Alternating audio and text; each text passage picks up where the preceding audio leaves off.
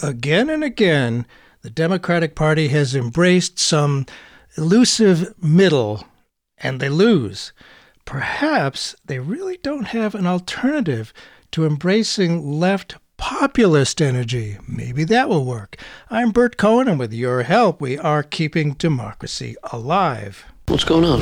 He's not breathing. Can you get a pulse? Barely. Call a code. Get Nambia back from the nurse's station. Heart's still working means synapses are still firing. We just need to get a message through.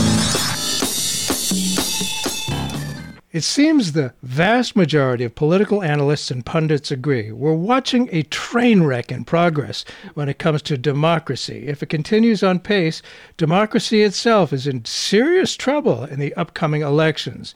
It's quite clear what the new far right Republican Party is for authoritarianism, religious nationalism replacing our republic.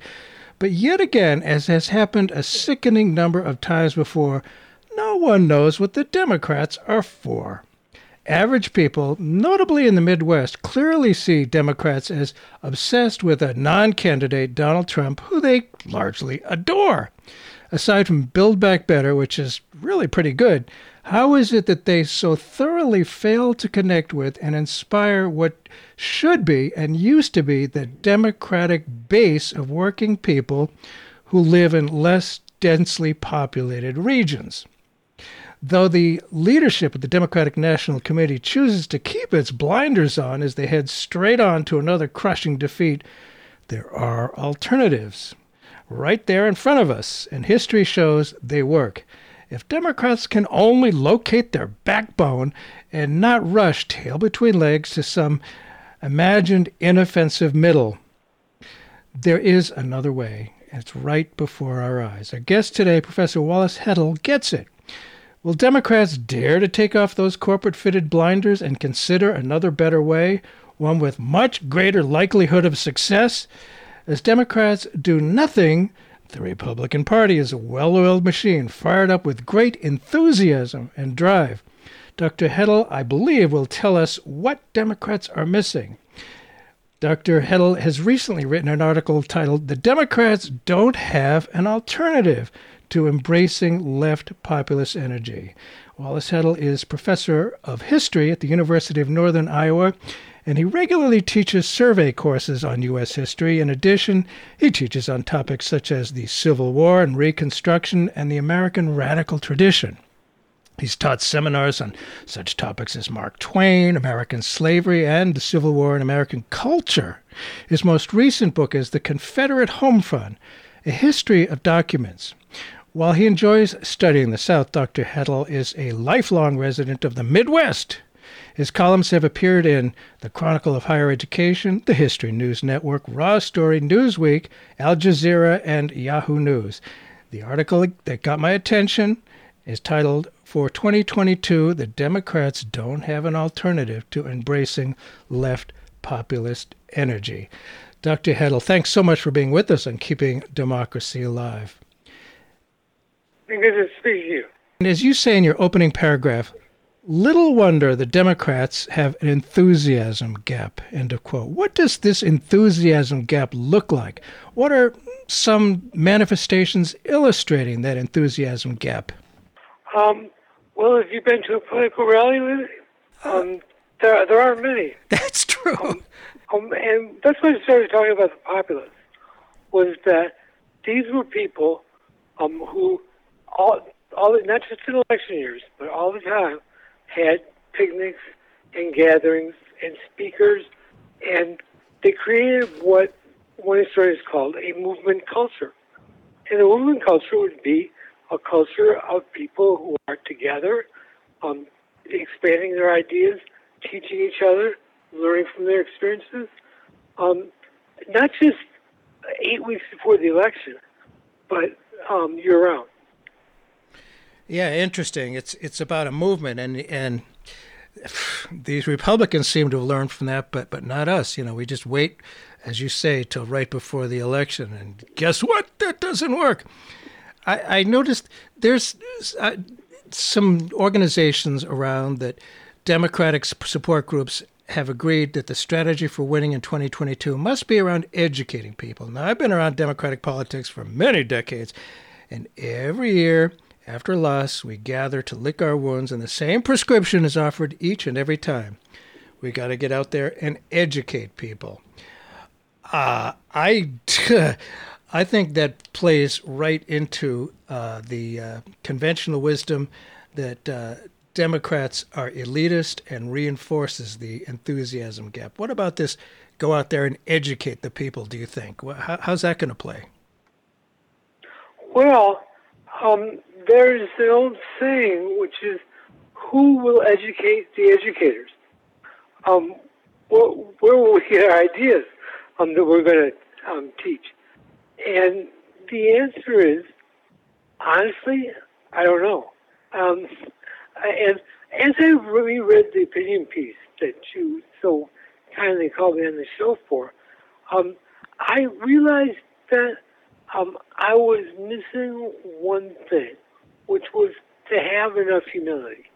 Um, I um, have some ideas for how political uh, activity can work, but I think we have to start from the place that, um, well, go back to the best and brightest, right? The the guys who started the Vietnam War.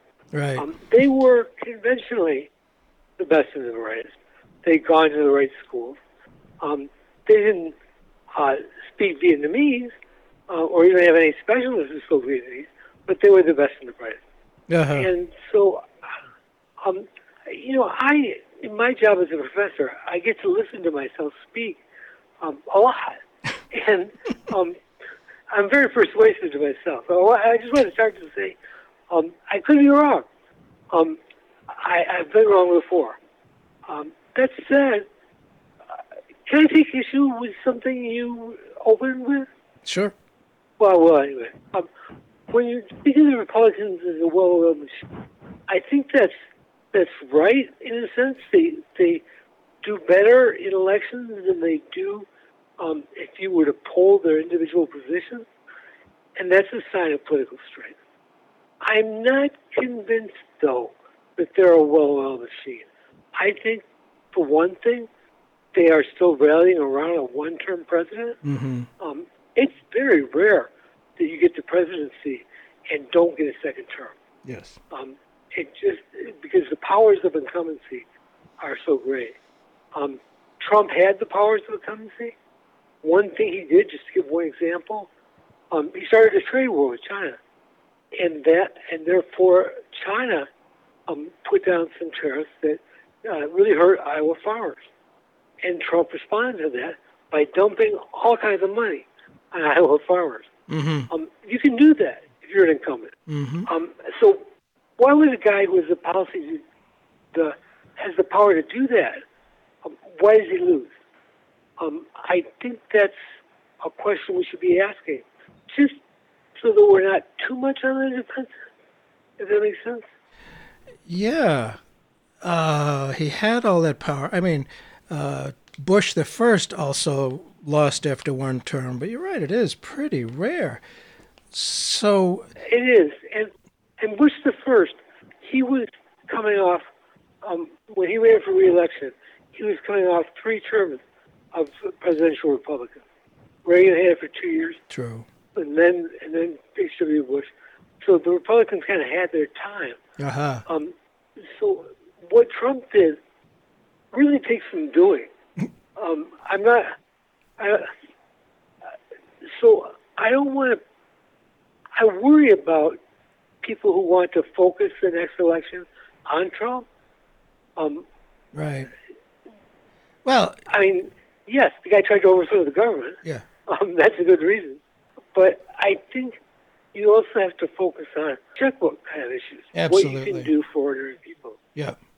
And reaching the people in, for example, Iowa, where you are. Uh, you can't, I mean, it was, uh, Democrats in a way got lucky because Trump was so bad that Biden won. And I think, quite frankly, in 2016, the, the arrogance and elitism that was shown across the country by our nominee also elected Trump. Uh, In both cases, I don't think it was so much for the eventual winner, but against uh, the the other person. And I, I've long thought Democrats need to be for something. You know, if they hoist something up their flagpole and we don't, usually uh, they win. But the Democratic National Party is not all the Democrats. And I think that's important to recognize. And as you point out, in 2016, the Democrats nearly nominated a Democratic socialist, Bernie Sanders. But of course, the moneyed influence of Wall Street on the party powerful forced their choice on the party. And we know what happened. There are two questions in there, not which or which to do first. What was the unique and unexpected strength of, of the Bernie movement, and what role did the perceived elitism play in our nominee losing, which should have been an easy cakewalk? Boy, there's a lot in that good in those questions. Start with Bernie um, I do get somewhat of a privileged point of view in Iowa um, because of the caucus system. I, I don't think the caucus system being focused on one state is a great idea, mm. but that's the way it is. So I go. So Bernie was such a surprise. The first rally I went to with Bernie was on Father's Day, and I brought my son, who was maybe 14, mm-hmm. um, at the time. And leave aside that I came out of the, the rally uh, excited by ideas that were so different. And by using this word socialism, which was a no-no in American politics, yeah. um, I was excited by that. But then my son um, actually signed up to volunteer, and he um, didn't have uh, 14 years of hearing how bad socialism was, yeah. um, he was listening to things that made sense, um, uh, checkbook things mostly from his point of view. Um, so Bernie was um, an exciting thing. Now you asked for Hillary Clinton, and I'll give you uh, uh, another Iowa story, which is that I was teaching um, uh, an 11 o'clock class at, the, at a time when Hillary was going to give uh, an event at 12 in, the, in our student union. So um, the distance between the history building and the student union is about 75 feet. So I finished my class, went down to see the Hillary rally, and she'd done it completely differently than any candidate I'd ever seen before, which is that um, she had space for about 75 people um, and these were chairs set down, so the room the room could have held more people people standing. Um, but she had 75 chairs or so, and then three big TV cameras. And so people like me who came in a little on the late side were blocked. I had to move around and shove people to see her. Now we know she's not a dynamic speaker, and that could be okay person, she was even less dynamic than I would have expected. But also, there was this barrier between me and having decent sightlines to see her because her event was organized around on TV wow. rather than actually reaching people. Mm-hmm. And so I think there's a connection between her lack of natural political talent um, she she's top to that. Right? She said she no Obama, no Bill Clinton, and that would be fine. Lots of politicians don't aren't natural. But the second part, planning your event in ways that exclude um, people from actually participating, uh, is not good. um, I'm convinced that TV uh, is going to be less and less important as time goes on, and so you got to think of other ways to reach people. Interesting point. There is the uh, the competition to TV, the so so called social media, and I know from my own campaigns the personal touch absolutely matters on the ground, reaching out to people, connecting with them, and listening to people, opening up and listening to people, and you know we Democrats just haven't gotten that. There was the election just recently down in Virginia where the candidate was remarkably elitist and uh, he got squashed. you got to listen to people. And I, you know, we can see that the the Trumpists, a lot of people said they felt like, well, Trump cared about me. He, he's okay with me as I am. He's not trying to change me. It just, you know, connects with who I am. And it's a different dynamic now. I think uh, that's important that uh, TV is probably less important now. Who would have thunk it? For those who may have just tuned in, Burt Cohen here. The show is Keeping Democracy Alive. And actually, we picked this name before 2016. Who knew? Huh. Our guest today is uh, Professor Wallace Hettle, who is a professor of uh, politics, uh, or history rather, at the uh, University of Northern Iowa. And I was in Iowa in 1984 working on the uh, George McGovern campaign. He came in a tight third there, and I, I was impressed with Iowa. I think we we need to get back to the Iowas, the Midwest, the, the people that uh, that live there. And there used to be something, uh, as as you know, called prairie populism, and that was most strong in the Midwest. And that was that I believe also came out of the uh, another Gilded Age, uh, and somehow we we just kind of lost that and and just abandoned the uh, the, the Midwestern culture. And uh, we, what what can you say about that? You know, the, the 1890s, uh, what the well, Lawrence Goodwyn, author Lawrence Goodwyn describes as, as a movement culture. The Trump people have had a movement culture. The Tea Party was a movement culture. We don't got that. Tell us about that, please. The movement culture back then. Um, well, let me talk about movement culture now um, first. Yes, great. Uh, right now, this is just uh, a small example of how um, the process works. Um, we know that um, in the typical election, um, the parties will identify maybe eight, maybe ten battleground states, and then they'll dump all the advertising money um, they can get uh, into TV ads and now Facebook ads. Uh, and it was worse than last time around because of the coronavirus.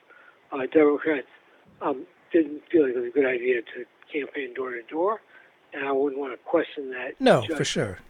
Um, yeah, um, but this notion that we that we should identify the, the, the states we can win and then dump money on them, um, it, it does serve the interest of political consultants. Um, I know Joe Trippi from the 2004 uh-huh. Um, Howard Dean campaign. Sure. He made five million dollars in the matter of three months for making terrible commercials, and and he's uh, not the last person to have done that. Yeah. Terry McAuliffe is another example. Um, a big money approach that, of course, is going to turn people off uh, most people don't have big money. They can't imagine what it's like to have big money. And if someone like Trump or Josh Hawley wants to do uh, what some historians have used the term reactionary populism, um, this is used by a historian Nancy MacLean describing the Klan in the 1920s. Uh-huh. They were reactionaries in that they were um, against things like the labor movement, but they posed um, as men of the people, as the people like George Wallace, who had this go through our history, and it worked. Yes. Um, so, oh, can I go back around to Iowa though? And um, yeah, yeah. Iowa? I'm um, because this question of um, how we deal with the Midwest. That yes, absolutely. Is one that's animating to you. And I have steam coming out of my ears about the when I hear of Iowa being reclassified as a red state. Um, and the reason why is because um, Iowa went for Obama twice, and there are two states where the majority of people, let's say the majority of white people, voted for Obama in 2012. Well, I guess what they are? Uh, well, Iowa, if yeah, Iowa's one. There's not Yeah. a lot of uh, people of color there. Uh, don't know. And What, Utah would be the other. oh my, ah, Yeah, you- interesting. Yeah, so um, uh, next time we talk to a barista in Brooklyn, um, tell them that um, the majority of whites in New York State did not support Obama in 2012. Oh, Um, Anyway, Obama, Obama's success here, remember he won his first caucus here, hmm um, came from the fact that ordinary Iowans are not a bunch of reactionary racist yahoos. And if you look at how our state government has gone um, Republican over the last two years, we just lost a, governor's election, the last one, um, because the Democratic candidate, Benedict Fred Hubbell, um, was one of the richest people in the state, and he was so entrenched in wealth that the governor's mansion is called Hubbell House. So if Fred Hubbell had won, he would have moved into his family's mansion, which had been appropriated for the governor's mansion in Iowa many years ago. Um, this last Senate campaign, um, that Iowa, um, where Iowa elected Joni Ernst, oh, Democrats had a decent opponent there. The first time Joni Ernst, um, our senator, got elected, um, she was running against a congressman named Bruce Braley.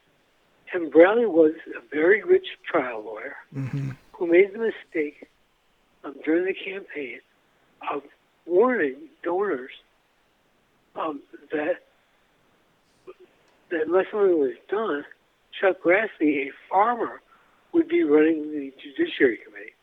Now you can imagine how well a full-throated denunciation of farmers would go over in Iowa. It didn't go over well. right. And so I guess I'm saying, in the case of Hubbell or Bruce Braley, is that these were bad picks.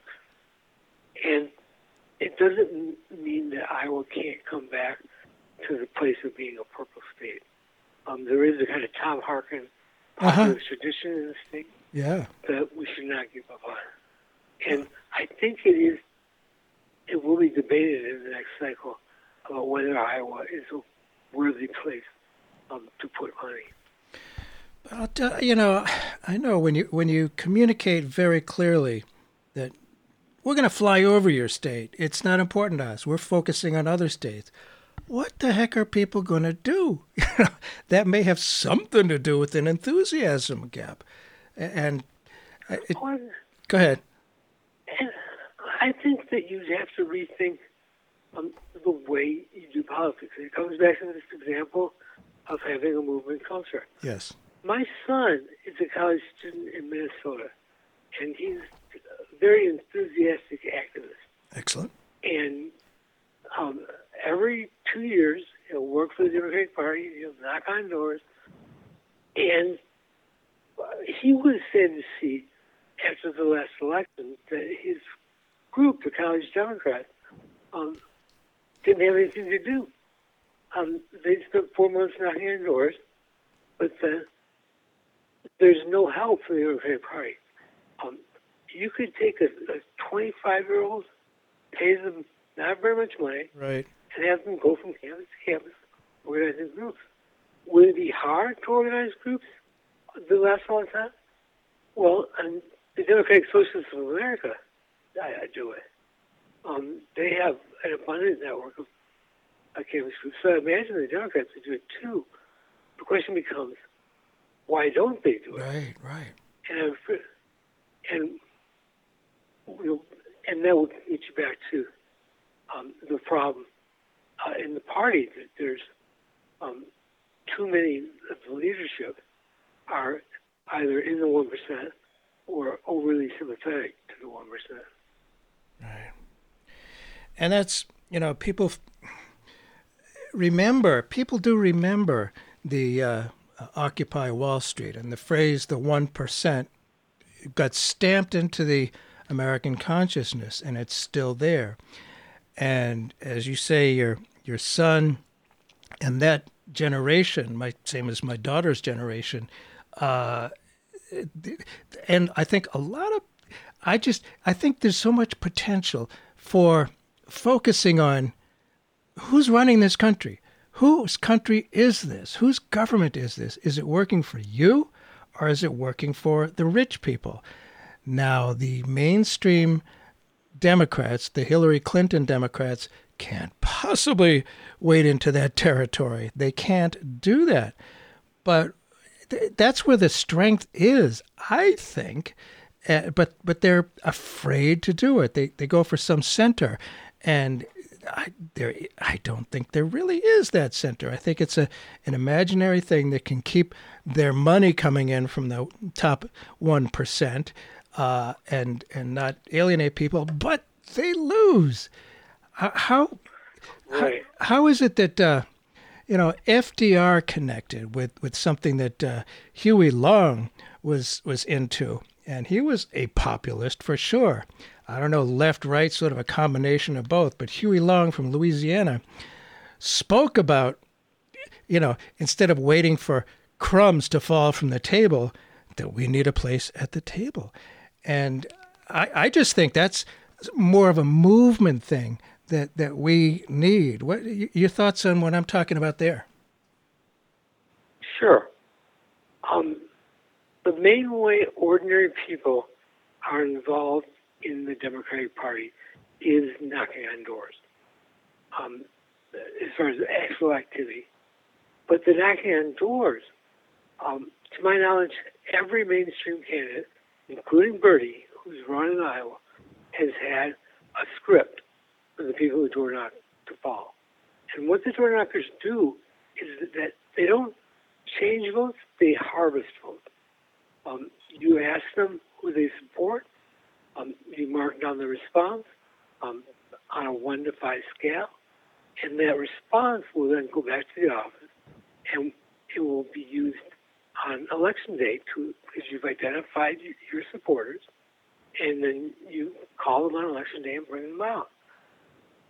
There's been an academic, uh, I don't want to say movement, but uh, there's been some people in academia who have I talked about something called deep canvassing. And this is not really a radical idea. Um, when you canvass, you go to the door and you try to persuade people. Um, right now, Democrats only go to the doors of Democrats, and if they have some extra time, of independents. But talking to people, it shouldn't be that radical of an idea. The problem you could identify with having ordinary volunteers talking to people is that they could go off message, Uh, true. right? Um, but you can't have a popular movement without allowing people to talk. and sometimes people won't say the right thing. And but Terry McAuliffe also might not tell them, might not know the right thing to tell them to say. Um, so um, deep canvassing is one place where I would look. Um, the and the next thing beyond deep canvassing would um, having uh, an ongoing organization that would have um, movies and speeches Mm-hmm. and um, and you could take a page from the Labour Party in Britain. Um, they are not what they were um, 50 years ago. Times have changed, Yeah. but they do have um, bi-monthly meetings in a lot of places. Mm-hmm.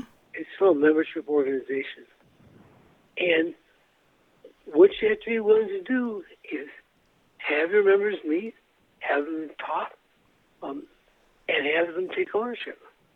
Um, now, if you're Joe Trippi or Terry McCall, you might not like the results of that. Um, but if you want to win, um, that would be one way to do it. Republicans, one thing they have is churches Aha. and um, and that is um, a base for um, rallying the faithful and getting volunteers.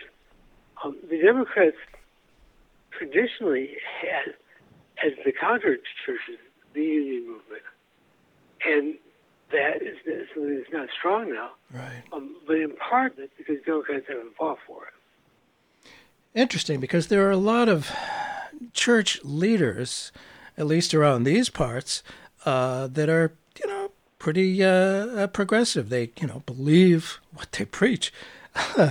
and uh, there's, I think there's some organizational possibilities there. For those who may have just tuned in, Burt Cohen here. The show is Keeping Democracy Alive. Our guest today is Professor Wallace Hettle, and he's written an article that Democrats don't have an alternative to embracing embracing left populist energy.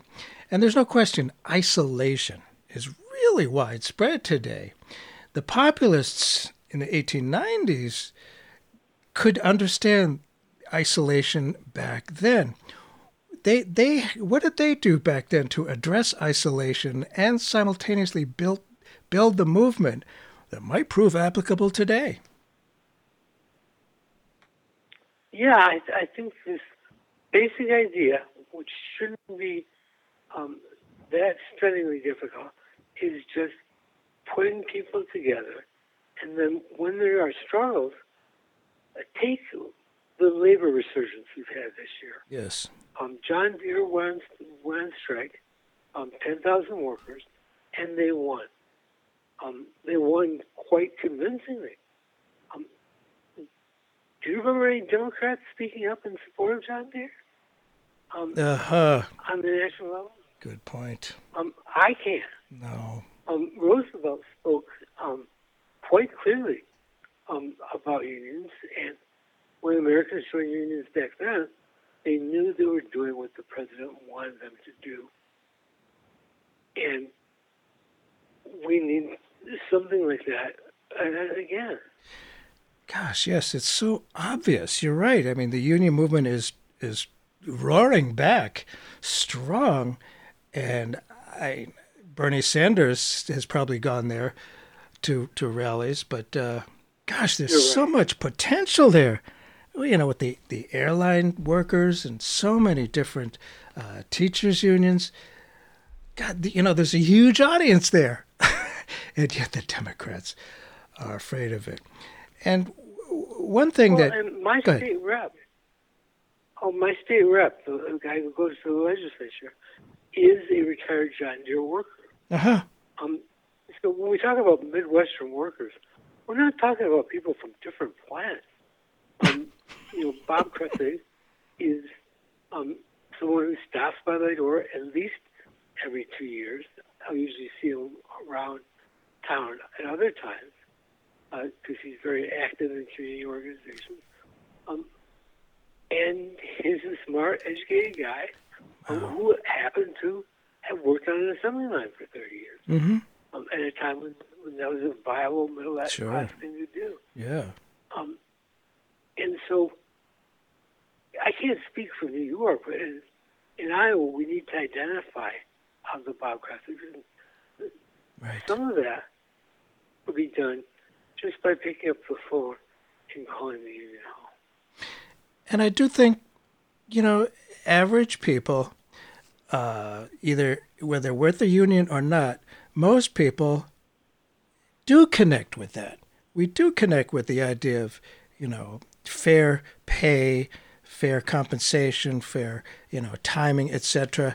The only people who don't are the owners of the factories. And just look at the numbers there. There's a lot more numbers on one side than there is on the other. And yet, I don't know how the Democrats hope to win with, you know, by maintaining that uh, uh, lack of courage in talking about things that actually connect with people. We know they'll connect with people. I, I wonder about. Even if they didn't. Go ahead. Oh, um, even if uh, a taxi doesn't connect with people, let's say Amazon. Um, yes. There's a more strong moral case to be made for um, unionizing Amazon. Absolutely. Um, and you're right, liberal churches would be behind it. Um, the the thing is that Amazon's very good at stopping uh, hubs from organizing, although one just did a successful, we just had the success, first successful warehouse for Amazon this week. And I'm forgetting where it's located. In any case, Amazon's been very good. They're aware of unions and the possibilities. They've been very good about um, firing workers who are too active. Mm-hmm. But that gets you to Jeff Bezos. Bezos is, of course, um, owner of the Washington Post and an ardent Democrat. And so Democrats have to think about um, whether Jeff Bezos is helping Mm-hmm. the party. um, and um, and uh, clearly he would Bezos would pay pay more taxes if he was asked to. Um, we just need to ask him. Yeah, I think I, I I don't know, but you're right. I mean, I think a lot of people don't like Bezos, and they they like Amazon, you know, as a basically like a public utility now, which is not really regulated. But I I think there's a lot of potential support for unionization. It will happen eventually. They fight like hell, but uh, it will happen. One thing I wonder. I, I think that's a very good point. You made a very good point about Amazon as a public utility. Um, my mother's 88, Mhm. and she's living alone, and I don't think she could pull it off without Amazon. Right. Um, they're they're, and it's not like she has someplace else to go Right. um, for the, that stuff. Um, so thinking hard about regulating Amazon and actually applying our current labor laws uh, to an Amazon, um, that alone would get you much closer to um, having individual warehouses win. Um, because that's another thing with workers and organizing. Workers tend to support unions when they have a chance of succeeding. If they don't, um, They're they- afraid. people don't want to. Yeah, yeah. Well, f- fear is a huge, huge motivator in politics for sure. You know, I, I like about 30 years ago, a Unitarian minister, a friend, told me there's only two things that motivate people in politics: fear and reassurance. And I think he's absolutely right. The today's far right Republican Party is, creates fear, blows it up constantly, pits one group against another. We don't trust other people. Uh, and as you write, Republicans have effectively linked this basket of fears together under one umbrella, defending the family against an intrusive government. Fears, of course, start wars, but are, are there there are good tools for progressives to address that have not thus far been picked up when it comes to this manipulation of fear. Yes. Well, I think if I stick to my single-minded activism, uh, single-minded um, concentration on getting people together, um, it's worth looking at the Industrial Areas Foundation, which is a group that was founded by Saul Alinsky, the famous community Oh organizer, yeah.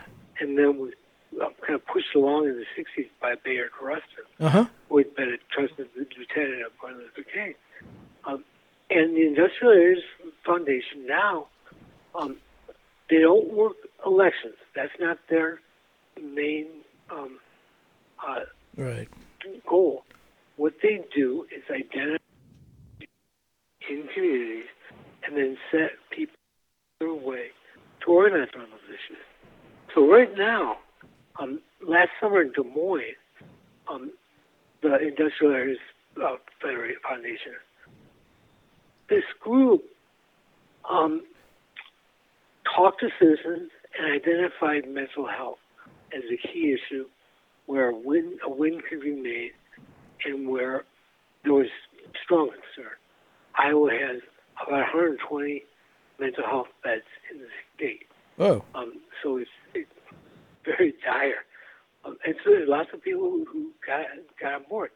Um, uh, but with the IAF, they don't, they as an organization don't worry too much about elections. They worry about getting ordinary people to do things like um, go talk to their legislator or their mayor or their city councilman um, and um, and win them over to things that can be won. Um, getting another 100 mental health beds could be done. Um, it's not that radical a thing. Um, and it, it gives people a sense of empowerment if they can, if you meet with the mayor of Ankeny, um, here's one example, of a small town north, north of Des Moines. You meet with your small town mayor, um, maybe you don't get him on board right away. Um, maybe you do. Um, But if you get together and talk about how to influence the mayor with an important issue where he can come around to our side, Mm-hmm. um, it's a phenomenal thing. And that um, that's something that if the Democrats can help with that, they are not helping with that. And I know, you know, respect, feeling respected, feeling listened to, that's going to move you. You know, if people don't feel respected, I mean, I, I know uh, people who, uh, people of color who, who say, well, the Democrats come around to my church or barber shop, you know, once every four years, and that's it. You know, people aren't stupid. They get that. It, you know, you have to keep in touch and respect them. You know, you can't just harvest, as you say, the votes. Uh, you you, you got to be there. You have to touch base with them. One thing I've been meaning to ask is celebrity. It's amazing to me how much celebrity seems to matter. You know, in in Spanish tradition, they had a caudillo, a guy who comes in riding tall on a white horse to save us all. Uh, celebrities have become central. Uh, issues, policy positions don't matter as much. Trump was a celebrity. Barack Obama had the celebrity thing going for him. Here in New Hampshire, we have a governor whose positions on virtually all the issues run counter to the majority opinion, but people don't pay attention to the issues. He's got a great smile. He seems nice. So he wins. How can we deal with that? Uh, you know, with, with the, the whole celebrity thing and not just issues. That that perplexes the heck out of me. You have any thoughts? Um, well, the first thing that pops into my mind is that in my house growing up, I'm 59, so I, I you know, can remember way back with the dinosaurs. And when I was growing up, we had a picture of John F. Kennedy yes. on the, on the wall. Yes. And um, and there have been people who try to portray him as an empty suit or someone who was. We'll never know what he could have accomplished, but we do know that um, people like my parents believed he would have accomplished a lot. Yeah. And I think with Obama, um, his celebrity did come out of politics, and it was largely his talent combined with his race. And that kind of celebrity, I think, is okay. Yeah. Um, he, he spoke a lot here. I mean, he, he pretty much took up residence in Iowa for a Yeah. couple of months. Uh huh. And um, and seeing how um, how the guy was um, a speaker with talent Oh yeah. that once in a generation. Yeah. Um, so, if and I think I think that's a different kind of celebrity than what Trump had. Um, I think you're right. This celebrity is a real issue. Um, I know um, uh, a friend's daughter who um, once said, with had a trace of irony, the beautiful way a 12 year old can talk, um, that she'd never seen a celebrity. Oh, except for politicians. and that's kind of the um, uniqueness of, of Iowa. But um, with Trump, I'm not the best person to ask about that because I don't have cable. Um, and I'm maybe the only person who never has seen The Apprentice. Um, have, There's two of us. I, I, I, I just, I the, yeah, I, I can't either, but uh, and and it perplexed me back when I was running for re-election to the state senate here in New Hampshire. I was at some gathering and there was like a big lunch table, and this one woman said, "Oh, I'm sitting with the celebrity." She meant me. I was a celebrity. What? But that you know, it's just somehow connecting with people. And I think what you said about Obama basically camping out in Iowa, when you listen to people, people really, you know, they, they connect with you and, and they want, people want to feel heard. There's no question about that. And, you know, you, you talk about defending family. from you know big government. People are afraid of that. Somehow they they've wrapped it up with the anti-vax ridiculousness, uh, and but they don't want government interference. And yet, you know, when it comes to uh, reproductive rights, that's there. But something that you know, it, it, the culture war is working. It's really working for the other side. It's not about politics. It's about culture and using that fear and reassurance. Missouri Senator Josh Hawley is really on to something, I think, when he, and which touches on the fears about attacks on the family. He's got a full-throated. He's all about masculinity.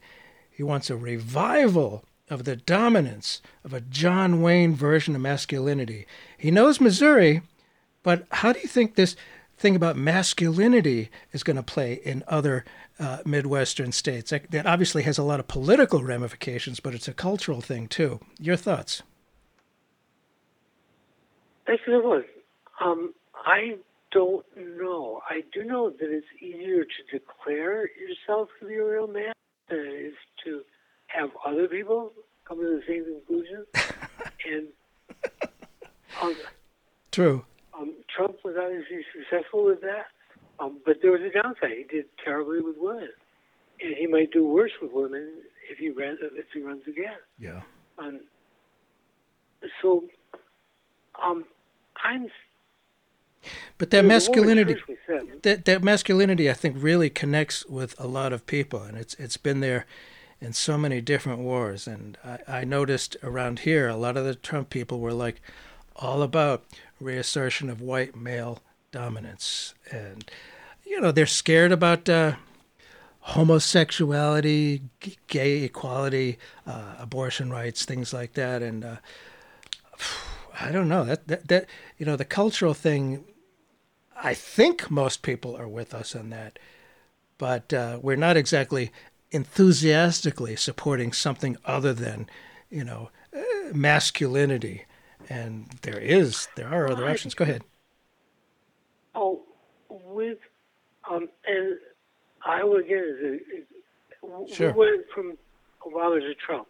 Uh, we've got 99 counties, 33 of them went flipped um, from Obama to Trump. And um, you have to ask yourself why. And one reason was that the Democrats had a lousy candidate in Hillary Clinton. Yes. Um, this is a person who nearly lost to a socialist, um, did lose to an African American, um, uh, and lost to Trump, who was not endorsed by major power brokers in his party. So this is someone who had uh, who was weak. The Good Trump, point.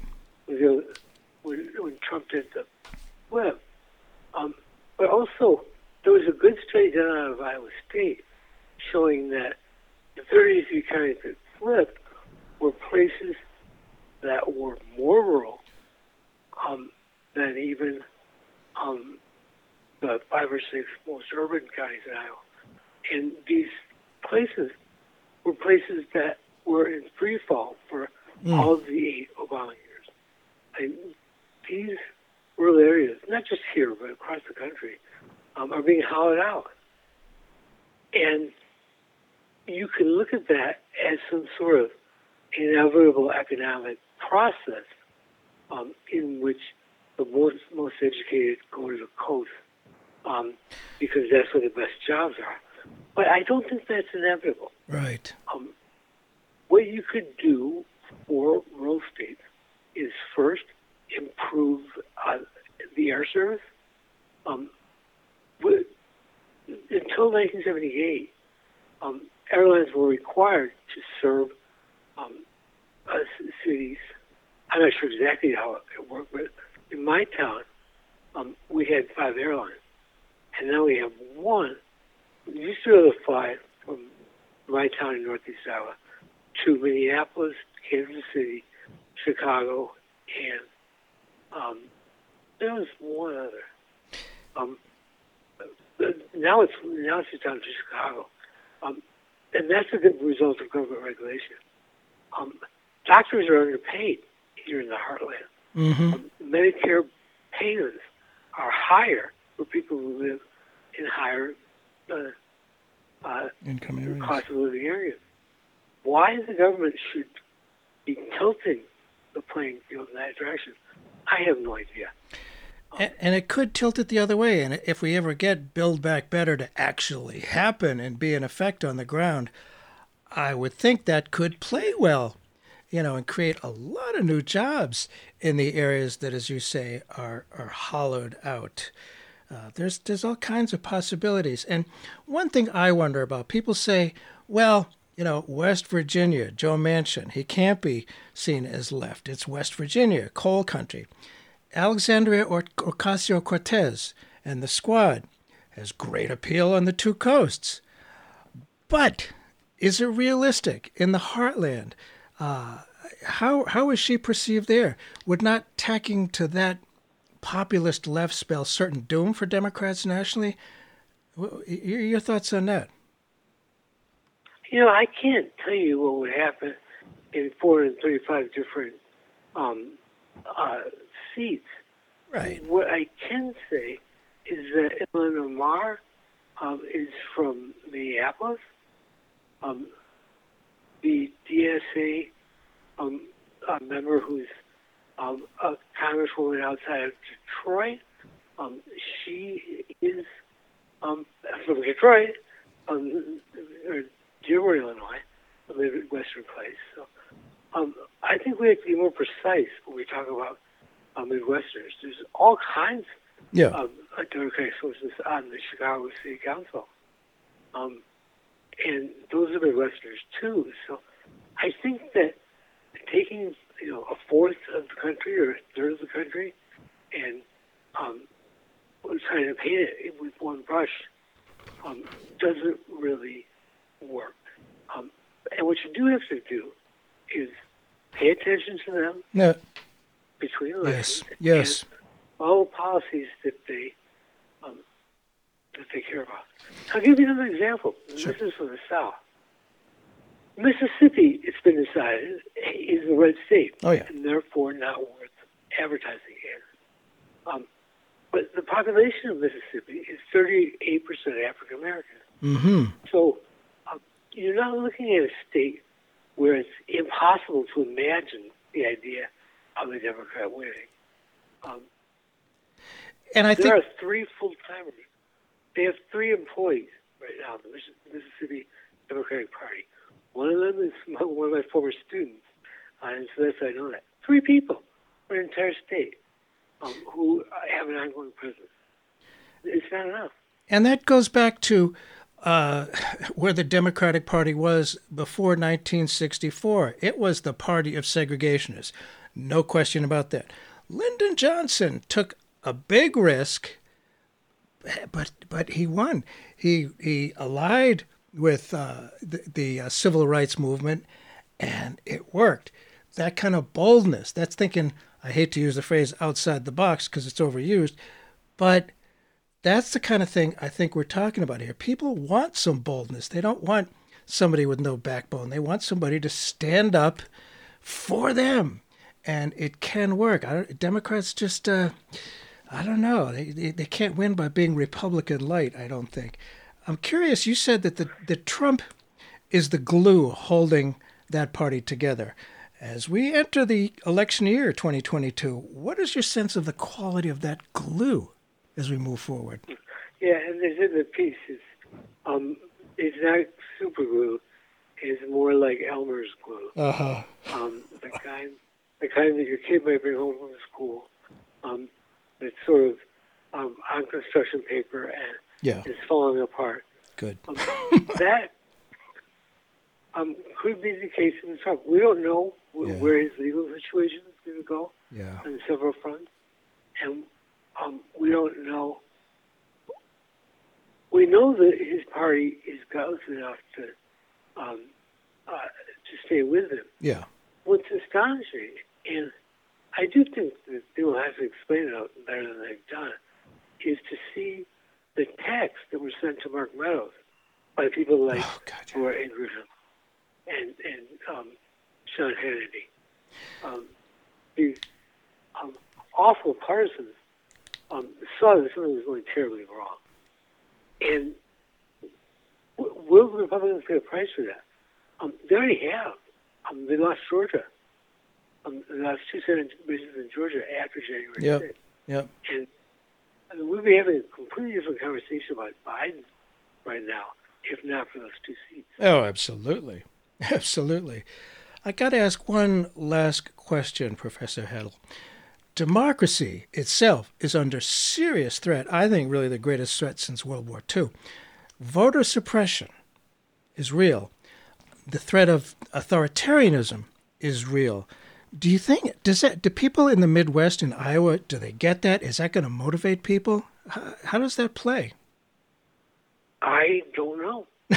um, I don't Direct. think it comes up very often. Well, that's the thing. Yeah, I was. I mean, with historians, always be worried about those who will predict the future, um, because we, if I could predict the future, I wouldn't be uh, teaching nine hours a week uh, at a small college. I'd be in Las Vegas um, uh, playing cards. But it's true. I don't think people connect that. It, it doesn't connect with their lives right now, which scares the crap out of me, I will Yeah. say. I mean, it does. You know, I, Yeah, um, I don't know if Demo- know. I mean, if I wonder if Democrats, you know, if they talk about, hey, they're threatening our democracy, is that going to cut it? No, you clearly have to offer people something. Yes. And we know that from um, the cases of authoritarianism in South America or Europe. Yeah. You have to offer something, while at the same time, uh, I think you can do both. Uh, talk about the threat to democracy. Mm-hmm. Um, because the question becomes, if democracy is threatened, it's threatened by who? Um, Donald Trump, who's working with the 1%. So you can You can tie make the it issue of. Yes. economics Yes. to democracy, I think very, um, very adroitly. Um, Yep. that's what I see. far predicting the future, I, would just emphasize Trump's age, um, his his general ineptitude. Um, he can get much done uh, as as president. Um, so, um, his drawing power, it's hard. It's it's hard to predict. It's impossible to predict, and I'm I'm usually I'm almost always wrong in my predictions, but we try anyway. Fascinating discussion. Our guest on keeping democracy alive has been Dr. Wallace Hettle, talking about how Democrats really don't have an alternative to embrace left populist energy. Well, we've been trying one thing, you know, steering to some imaginary middle and it's not working real well, I'm thinking maybe it's time to try something new. Thank you so much for being with us on the show, Professor Hettle. Thank you, Burt.